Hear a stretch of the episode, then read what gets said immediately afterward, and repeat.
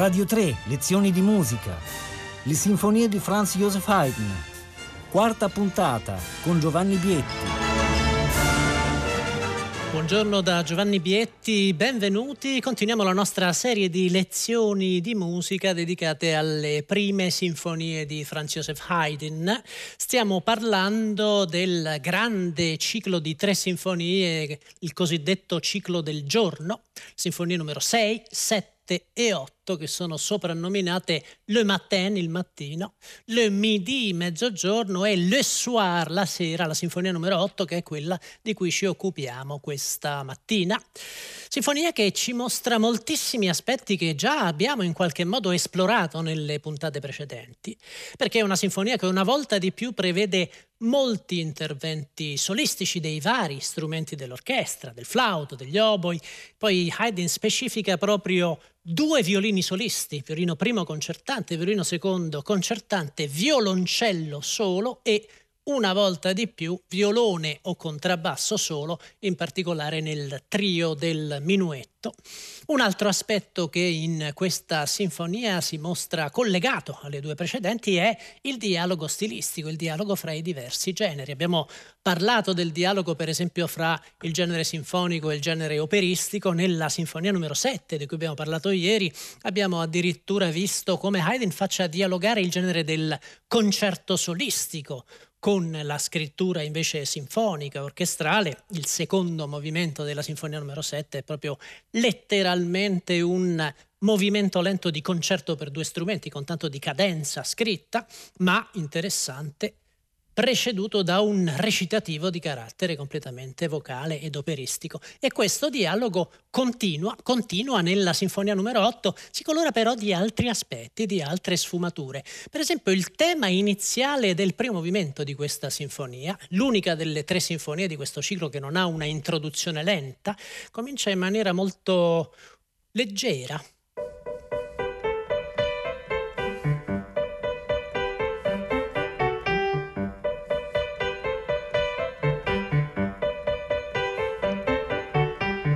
Questo, questo tema dal carattere così pastorale, anche un po' spensierato, è una citazione da un'opera di Gluck, un'opera che era stata scritta soltanto un paio d'anni prima di quando Haydn scrive questa sinfonia, un'opera che si chiamava Le Diable a Quatre, il diavolo a quattro, del millesettecentocinquantanove, un'opera comique per la verità, e Haydn la cita esplicitamente come primo tema, anzi in realtà come tema tout court, perché questo è un movimento, come succede molto spesso, un movimento monotematico, sia il primo e il secondo tema sono strettamente collegati fra loro. Il secondo tema affidato una volta di più a strumenti a fiato solisti, gli oboi,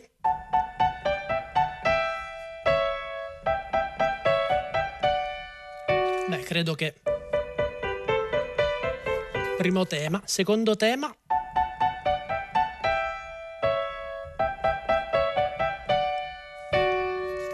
i due temi sono chiaramente e strettamente collegati fra loro, talmente collegati che Haydn accorcia la ripresa. Praticamente la ripresa comincia direttamente dal secondo tema.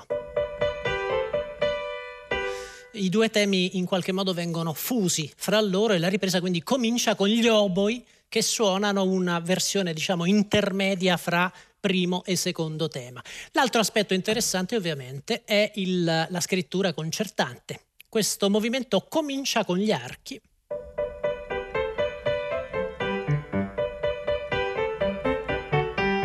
poi abbiamo e un inserto,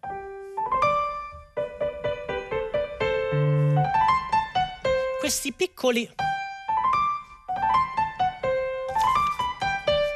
questi piccoli interventi come se fosse un papagheno completamente fuori dal suo tempo, che trent'anni prima si affaccia nel primo movimento di questa sinfonia, sono affidati al flauto. al flauto solista. Una volta di più, quindi, la caratteristica di questa sinfonia, una caratteristica veramente particolare, che però in qualche modo sarà poi ripresa e sviluppata anche nelle successive sinfonie scritte per gli Esterházy, è il, il miscuglio, il dialogo fra la scrittura puramente orchestrale, in cui i fiati normalmente si staccano dagli archi, ma per sottolineare l'armonia, per raddoppiare i temi, e invece la scrittura solistica e concertante. Questo è un brano che ha un carattere, come avete sentito, molto più leggero in qualche modo, anche molto più scherzoso rispetto a quello delle altre due sinfonie. L'aspetto serioso della sera arriverà nei movimenti successivi, ma intanto, per cominciare, sentiamo l'inizio di questo movimento. Primo movimento, la sinfonia numero otto. Gluck, forte, attenzione al flauto.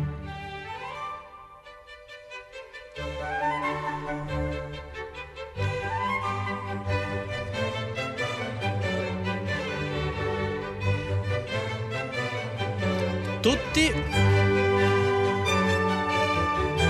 Sentite la scrittura orchestrale?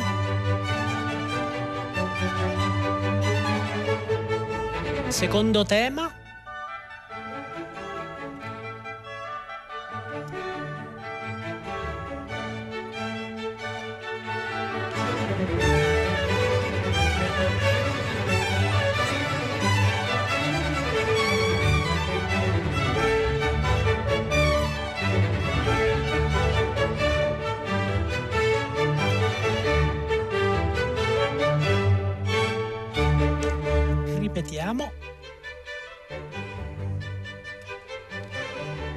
Forte, ed ecco Papageno.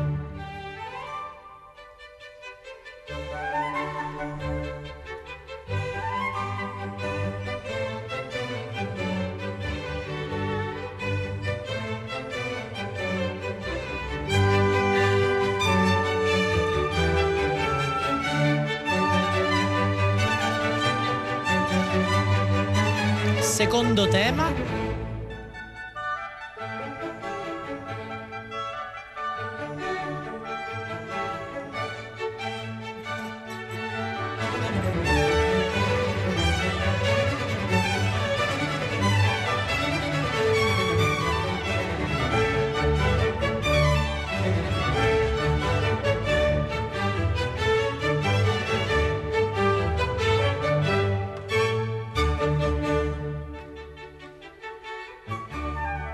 Questo è l'inizio dello sviluppo.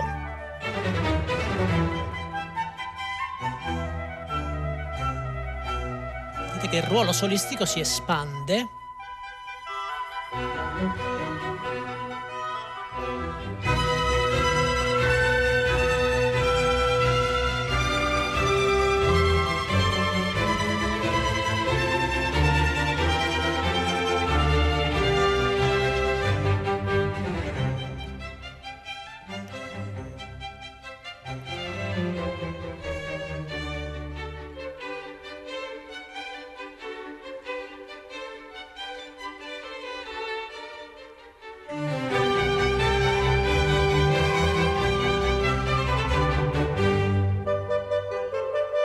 Questa è la ripresa.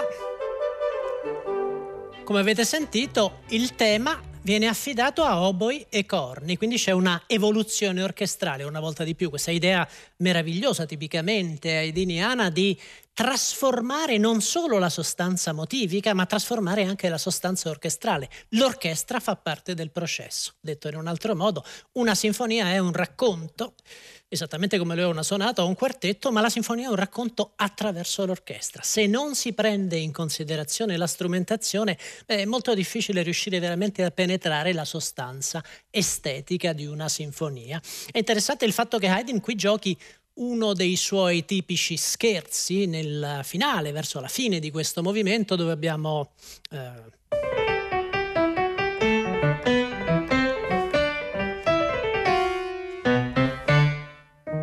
si ferma su questa tonalità distante, tocca un mi bemolle, siamo in sol maggiore.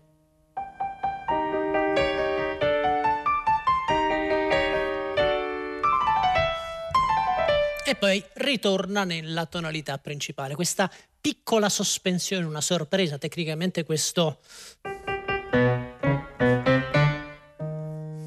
toccare questa tonalità lontana si chiama una cadenza d'inganno, è uno scherzo, è un gioco sulla forma. Ora, come avete visto, quindi il rapporto con il mondo dell'opera continua a essere esplorato in modi sempre diversi, in questo caso attraverso una citazione da una composizione alla moda, una opera di Gluck, compositore, eh, compositore maggiore di questo periodo. Qui siamo proprio all'inizio degli anni sessanta. Nel secondo movimento, il movimento lento, Haydn esplora ancora un altro tipo di scrittura operistica. Nel secondo movimento della Sinfonia numero sei, Haydn aveva scritto un vero e proprio duetto, un duetto operistico, un duetto vocale. Nel secondo movimento della Sinfonia numero sette, ne abbiamo appena parlato, Haydn mischiava il recitativo proprio esplicitamente, strettamente operistico, straordinario nell'introduzione, e la scrittura, certo un duetto operistico, ma allo stesso tempo anche un duetto concertistico. In questo caso Haydn scrive un quartetto. Il, questo brano ha una volta di più un carattere più rilassato, più tranquillo rispetto agli altri due adagi delle due sinfonie precedenti.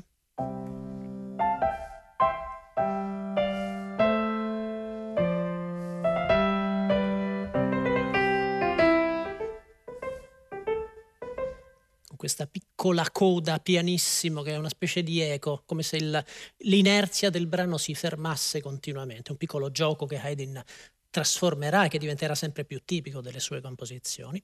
Bene, questo inizio vede dialogare due strumenti soli, due violini.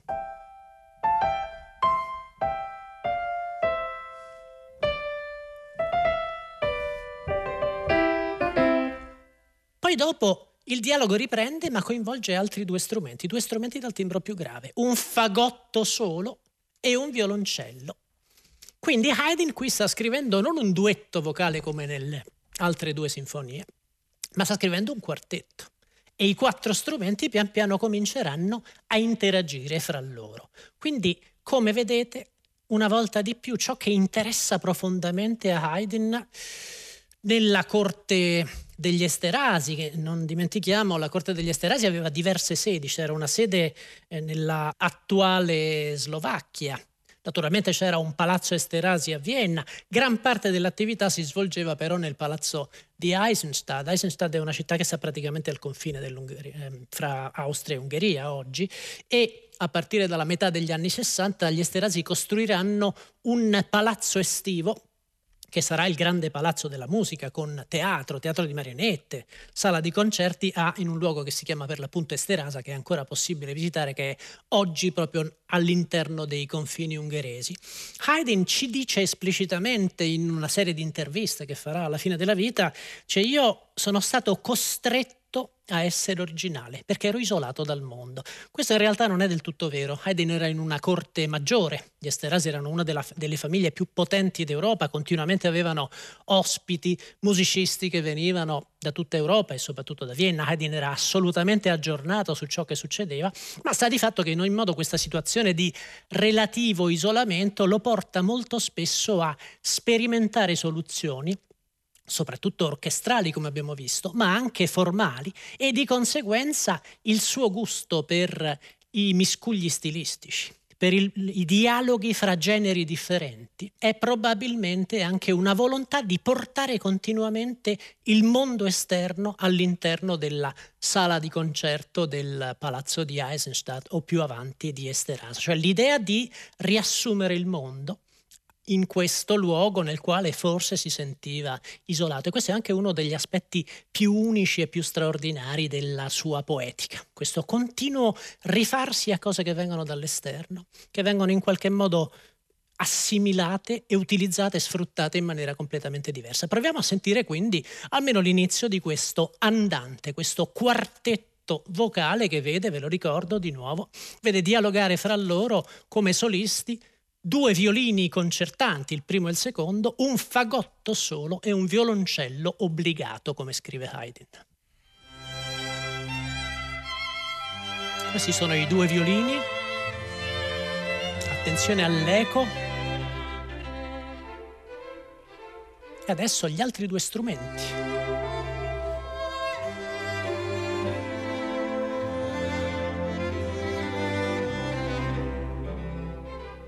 eco discendente, di nuovo i due violini,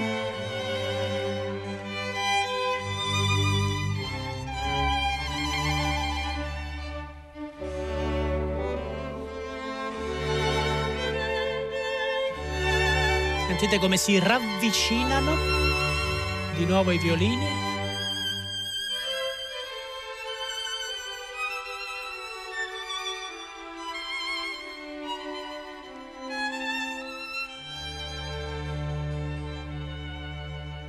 Violoncello solo.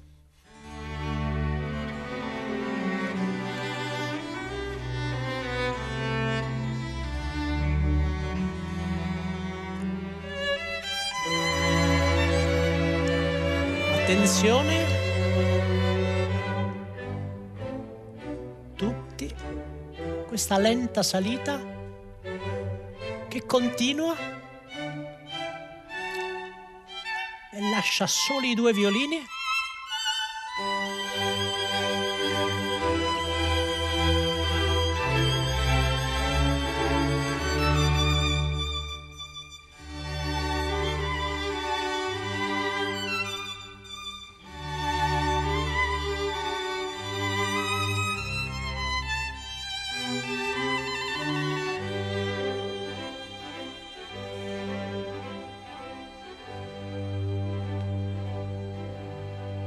Questa è la fine della esposizione di questo quartetto vocale in forma sonata. Questa è la ripetizione dell'esposizione, naturalmente. Avete sentito in che modo Haydn ogni tanto interrompa il percorso? Per esempio attraverso questi piccoli echi.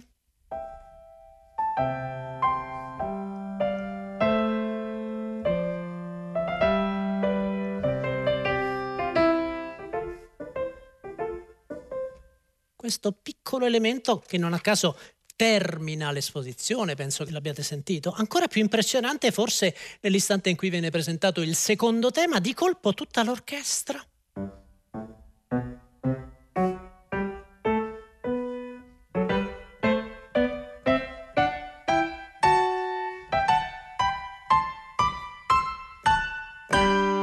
Questa conquista dello spazio è un parametro che in genere non viene così associato alla musica di Haydn, molto più a quella di Beethoven, naturalmente, anche io ne parlo molto spesso. Ma come abbiamo visto nella introduzione lenta, il sorgere del sole della sinfonia numero sei, come vediamo anche in questo brano, in realtà l'uso dello spazio in Haydn, soprattutto nella sua musica orchestrale, meriterebbe di essere rivalutato, di essere considerato maggiormente. Haydn, oltre a essere un grande maestro dell'orchestra, un grande maestro della forma, un grande maestro dello spirito, è anche un grande maestro dello spazio.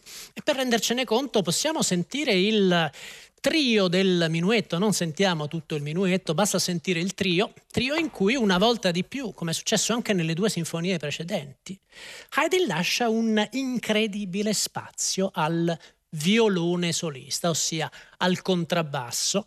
Non sappiamo esattamente perché in queste tre sinfonie Haydn lasci questo spazio al contrabbassista. È probabile che nell'orchestra che lui si trova quando viene assunto dagli Esterházy ci fosse un contrabbassista di particolare valore. Sappiamo che normalmente il contrabbasso veniva suonato magari da uno dei fagottisti, era considerato uno strumento in qualche modo di ripieno, era uno strumento che in genere raddoppiava la linea dei bassi. Beh, lo spazio solistico che Haydn gli riserva in queste tre sinfonie è decisamente straordinario ed è probabile che sia collegato alle caratteristiche, alle capacità di qualche singolo esecutore. Sta di fatto che, beh, provate a sentire questo trio, dove sentirete che il, il contrabbasso solo suona.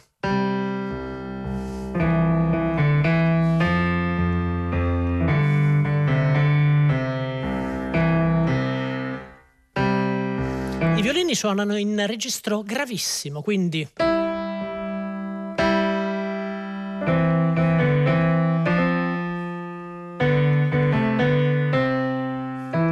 registri sono in qualche modo nella zona estrema al grave dell'estensione a loro disposizione. Il contrabbasso invece naturalmente è nel registro più acuto possibile, in modo tale che i due timbri in maniera singolarissima si fondano. Sentite il risultato sonoro.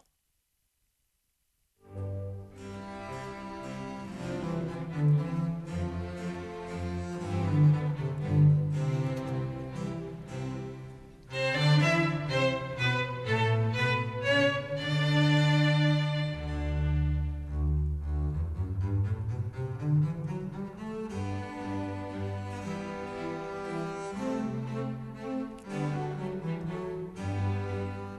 eh, va risentito.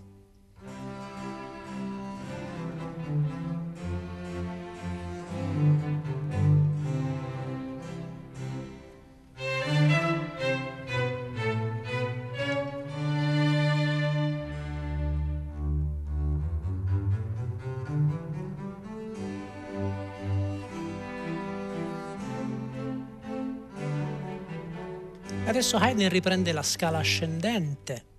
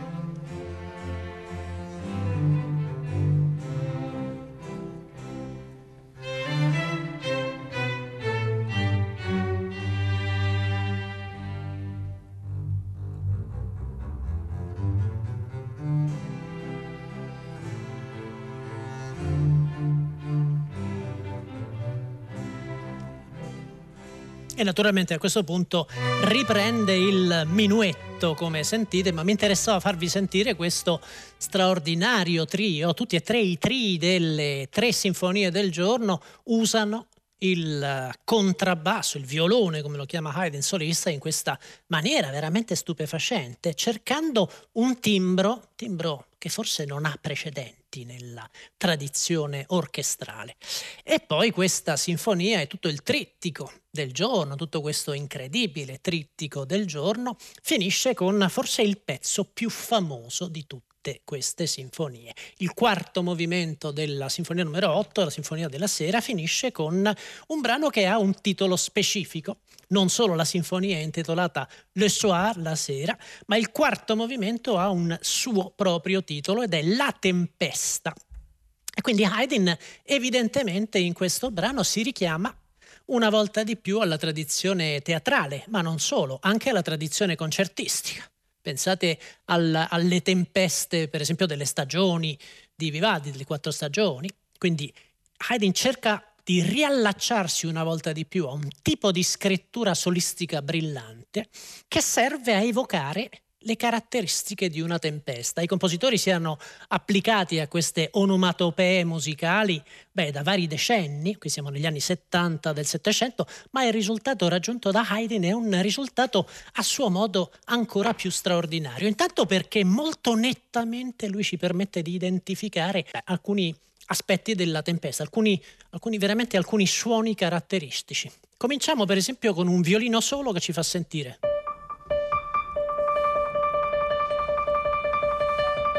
Poi, e poi sempre attraverso i soli, primo violino solo, secondo violino solo, eh, violoncello solo, e nel frattempo gli altri strumenti che ci fanno sentire.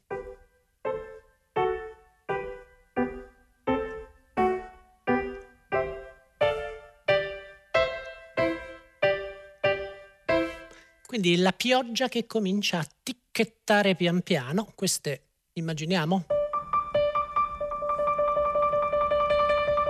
Il vento che soffia, le fronde che si muovono al vento mentre la pioggia comincia a cadere. Beh, sta di fatto che il carattere onomatopeico di questa musica è nettissimo.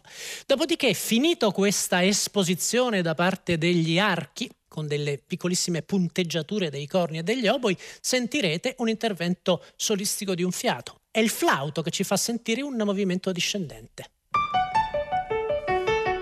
Questo movimento discendente, beh, evidentemente è un lampo, l'apparizione improvvisa del lampo, di questa linea, questa striscia colorata che attraversa il cielo, che è immediatamente seguito, guarda caso, dal tuono. Tutti che suonano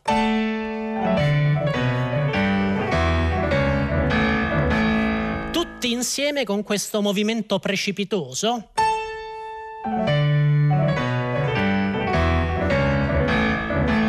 E questa è una caratteristica, l'uso del unisono o delle ottave, tutti gli strumenti che suonano la stessa linea in maniera concitata, che Haydn tornerà a utilizzare. Un esempio illustre, veramente incredibile, è il terremoto con cui finiscono le ultime sette parole di Cristo sulla croce, che è uno dei brani veramente più visionari scritti da Haydn. Ma in questo, in questo pezzo ci sono ancora altri elementi interessanti, per esempio lo sviluppo. Lo sviluppo comincia e si sposta. Questo è un pezzo scritto in, in sol maggiore. Lo sviluppo arriva in tonalità tipo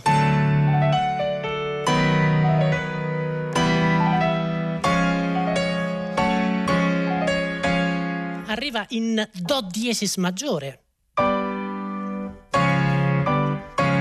la tonalità più lontana possibile dal sol maggiore. E poi c'è un altro elemento che posso anche rapidamente mettervi in evidenza, il secondo tema. Il secondo tema di questa compattissima, rapidissima forma sonata viene annunciato nell'esposizione dal violino solista,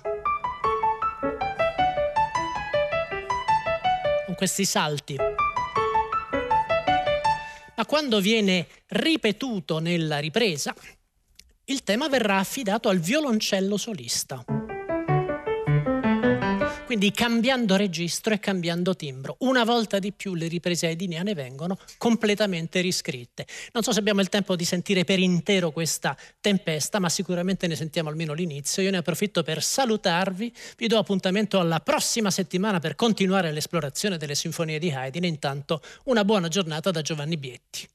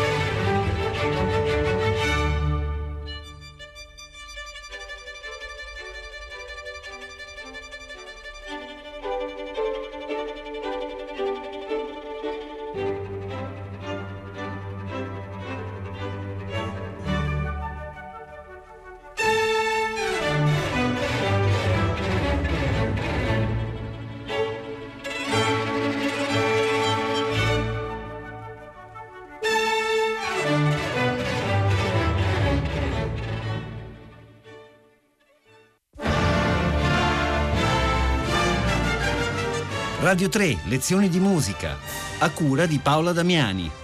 Potete ascoltare tutte le lezioni di musica dal sito di Radio tre e scaricarle con l'app Rai Play Radio.